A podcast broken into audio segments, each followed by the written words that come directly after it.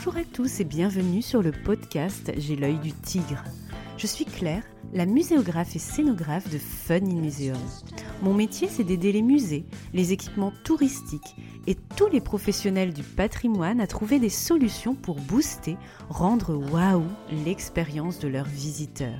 Chaque semaine, je vous donne les stratégies, les astuces et surtout de la bonne humeur pour réinventer avec moi le monde des musées, les rendre plus fun et vraiment accessibles à tous. Alors mettez-vous à votre aise, installez-vous confortablement et c'est parti pour l'épisode du jour.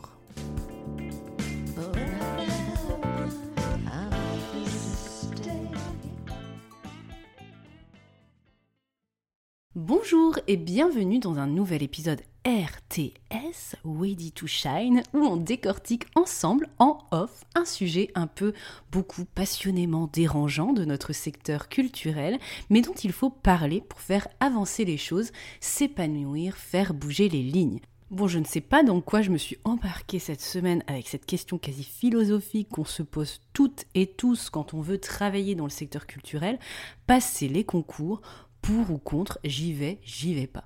Alors je ne vais pas te parler de mon expérience personnelle dans cet épisode, mais j'ai préféré élargir le champ de la réflexion, c'est quand même plus intéressant, avec un appel à témoignages anonymes sur les réseaux sociaux. Je vais essayer de t'en faire une synthèse dans le timing d'un épisode RTS, même si le sujet est extrêmement riche, polémique même, on pourrait débattre pendant des heures. Mais ici, un état des lieux des réponses que j'ai pu obtenir par un sondage donc spontané pour t'aider à te faire ta propre opinion sur la question. Donc on est plutôt dans un épisode ressenti et pas la vérité vraie, donc il y aura peut-être des choses qui te bousculeront, avec lesquelles tu ne seras pas d'accord, avec lesquelles tu seras d'accord. On est sur un sujet et un terrain ultra glissant, on marche un peu sur des œufs, sur un système de recrutement qui a ses défenseurs et ses détracteurs. On est sur de l'expérience personnelle, plus ou moins extrême en fonction des personnes. Mais c'est important d'en parler, je trouve, tellement on est nombreux, nombreuses à se poser la question à un moment donné de sa carrière. Tout d'abord, j'aimerais te parler des motivations de passer le concours. La majorité des témoignages que j'ai reçus parlent de passer le concours pour asseoir une pérennité dans un poste avec un grade de la fonction publique. Donc pour les concours de la fonction publique, hein, bien sûr, on ne parle pas des concours de la fonction d'État, même si la réflexion elle est un peu globale. Cela permet, je cite, de dépasser les visions RH, ressources humaines, ou pas le bon concours, pas la bonne catégorie, on jette la candidature, même si les compétences sont là. Je referme les guillemets. Je te lis maintenant un autre témoignage extrêmement riche que j'ai reçu et je fais un énorme clin d'œil à cette contributrice qui se reconnaîtra. Je souhaitais être titularisée et CDisée, j'adore ce mot, sur un poste car j'avais envie de pouvoir m'investir dans des projets en étant sûre de pouvoir les voir terminer et de les réaliser jusqu'au bout. Rien de plus frustrant de ne pas être renouvelée et donc de ne pas voir la fin d'un projet sur lequel on a travaillé. En réalité, ça ne m'est pas encore arrivé, mais lorsque je travaille sur des projets, il y a toujours une petite voix qui me dit « peut-être que tu ne seras pas allée au bout car tu ne seras plus là. » Aussi, il y a des choses que je veux mettre en place au sein des structures. C'est souvent des choses sur le long terme et du coup, il peut m'arriver d'avoir du mal à me projeter, ne sachant pas comment évoluera ma situation personnelle. Cela peut paraître bête, mais j'ai longtemps pensé que tant que je n'étais pas titularisée, CDisée, ma place dans la culture n'était pas assurée, que tout pouvait s'arrêter du jour au lendemain. Et j'avais très peur de devoir me reconvertir, parce que je ne sais pas quoi faire d'autre. Afin d'obtenir cette stabilité, la hiérarchie des collectivités territoriales pour lesquelles j'ai travaillé me disait qu'il était important de passer les concours. C'est le conseil qu'on m'a constamment répété lorsque je me renseignais sur la possibilité d'être recrutée définitivement. Je pensais donc qu'en obtenant un concours, j'allais être titularisée et CDisée sur le poste que j'occupais à ce moment-là. Seulement, je me rends compte aujourd'hui que la réalité est beaucoup plus subtil que ça. Je ferme les guillemets. En effet, on m'a dit par exemple qu'en tant qu'étudiant, les intervenants professionnels nous poussent à les passer, tandis que les chercheurs non. Les discours sont très variables et souvent, on stipule que ça dépend du métier qu'on veut occuper dans la culture, le type de collection qui nous intéresse, le type de structure que nous visons pour notre recherche d'emploi, le niveau de responsabilité qu'on recherche. Quoi qu'il en soit, il faut garder en tête que passer un concours dans le secteur culturel et l'obtenir tel un sésame, mot précieux, n'est pas une fin en soi, mais un commencement. Car contrairement à d'autres concours d'État, comme ceux de l'éducation nationale, des impôts, etc., ceux de la fonction publique ne t'offrent pas un poste pour toi dès l'obtention. On annonce un nombre de postes ouverts potentiels dans chaque centre administratif de concours et souvent ça jette un peu un froid avant l'épreuve. Oh, il n'y a que 5 postes et vous êtes 1000 dans la salle. Mais c'est à toi de faire ta propre recherche d'emploi en totale autonomie quand tu obtiens le concours. Tu vas à un délai pour obtenir un poste et donc valider ton concours. 2 ans généralement, un peu plus pour ceux qui ont obtenu le concours lors du Covid, 5 ans selon mes sources, avec 2 années dites blanches. Donc obtention de concours n'est pas égale à emploi, forcément sur un plateau d'argent. Je sais personnellement qu'il arrive régulièrement que les lauréats perdent le concours, car ils ne trouvent pas de poste, tout simplement. C'est une réalité à dire et à connaître, et parfois des postes sont annoncés ouverts dans les centres administratifs, et qu'en off, ils sont déjà prédestinés à certaines personnes, mais chut, il ne faut pas le dire. Je continue avec un témoignage cas concret. Tant pis, on fera exploser la durée de ce Ready to Shine exceptionnellement, mais je pense que ça en vaut la peine. Souviens-toi, une personne m'écrivait « Je pensais donc qu'en obtenant un concours, j'allais être titularisée et CDIsée sur le poste que j'occupais à ce moment-là. Seulement, je me rends compte aujourd'hui que la réalité est beaucoup plus subtile que ça. » Et je te raconte son histoire. Je travaille depuis octobre 2016 et pour le moment, j'ai occupé 2 principaux postes. Un poste de régisseur des collections dans un musée des Beaux-Arts, puis mon poste actuel de chargé de collection dans une maison musée. Il faut préciser que pour ces 2 principaux postes, les postes étaient non existants dans les organigrammes. Pour mon premier poste, dans lequel je suis restée 3 ans, je remplaçais une collègue en arrêt longue maladie, donc le poste était à elle. Puis lorsque ma collègue a repris le travail, le musée et donc la collectivité m'a gardée, mais en qualifiant mon contrat d'accroissement d'activité, entre guillemets. Un poste supplémentaire de régisseur n'existait pas, mais c'était indispensable. La collectivité a préféré faire des CDD renouvelables que de créer définitivement un poste, et donc avec un poste avec concours. Ça, c'est les notes dans le texte, les miennes.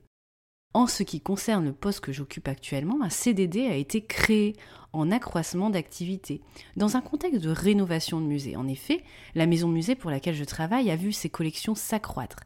Cette rénovation a entraîné de nouveaux besoins pour les collections, mais à l'heure actuelle, le poste de chargé des collections n'est toujours pas considéré comme nécessaire sur le long terme et n'est donc pas créé. Ce poste reste en accroissement d'activité, bien que cela va faire bientôt 2 ans que je l'occupe et que le travail ne manque pas.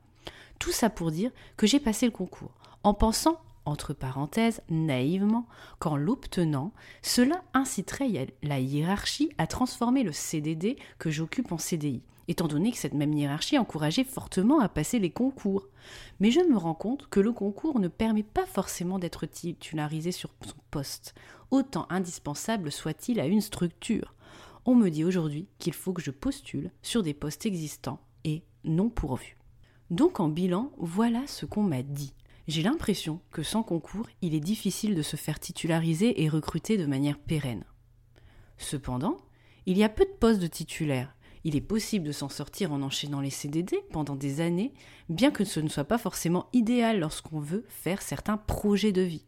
Même pouvoir prévoir de simples vacances peut être compliqué lorsqu'on est toujours contraint par des CDD. Mais aujourd'hui, certaines collectivités mettent en place des CDD de 3 ans renouvelables, ce qui permet un peu plus de visibilité.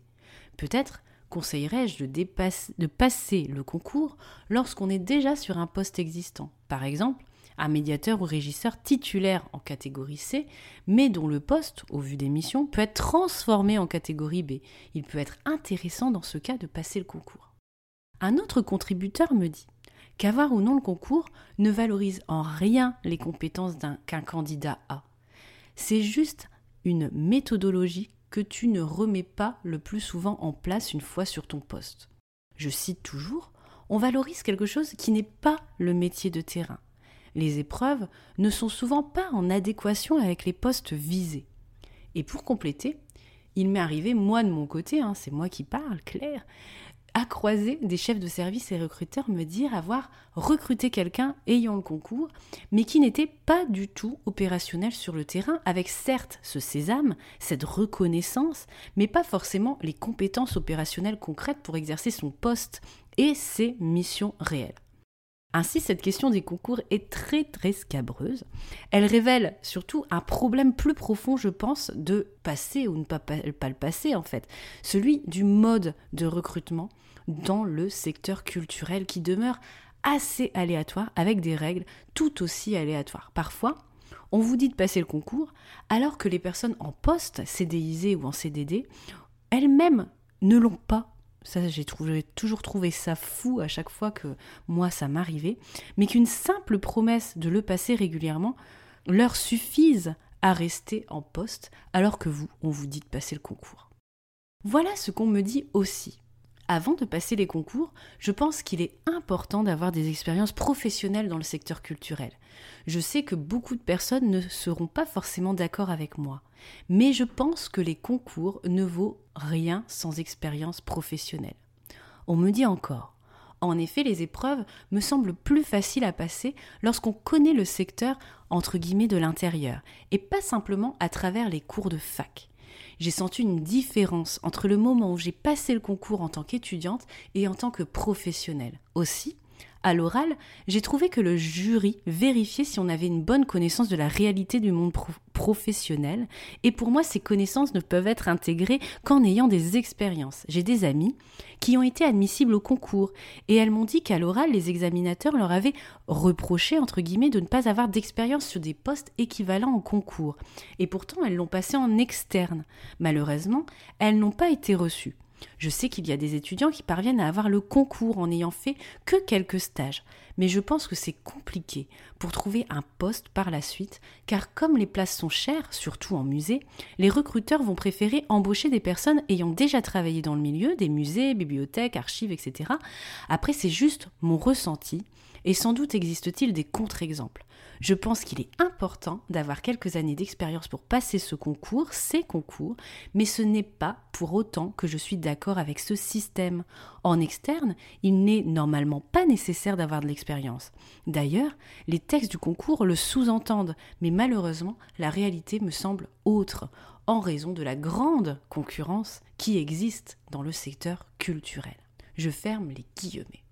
On m'a aussi fourni une mine de conseils pour la préparation au concours, bien choisir le lieu ou le passer, choisir ceux en fonction des épreuves où vous avez une chance, les préparer vraiment en se disant qu'il n'y a rien à perdre, de s'inscrire à des groupes d'entraide, à être bien entouré. Mais ça, on en parlera la semaine prochaine avec Chloé du compte Instagram Objectif Pro Patrimoine qui vous fournira un kit de survie épreuve écrite si vous souhaitez tenter l'aventure des concours qui est avant tout très très personnel et qui est aussi un avis sur le système.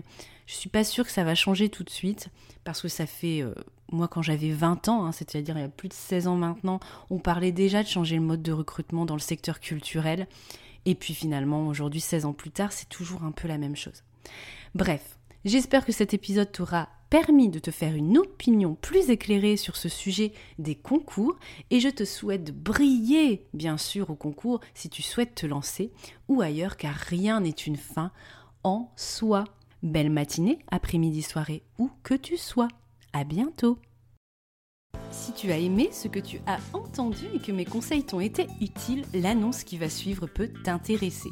Depuis quelques semaines, la plateforme d'écoute Spotify, la tienne peut-être, te permet de poster un avis et de mettre des étoiles sur la page d'accueil du podcast J'ai l'œil du tigre.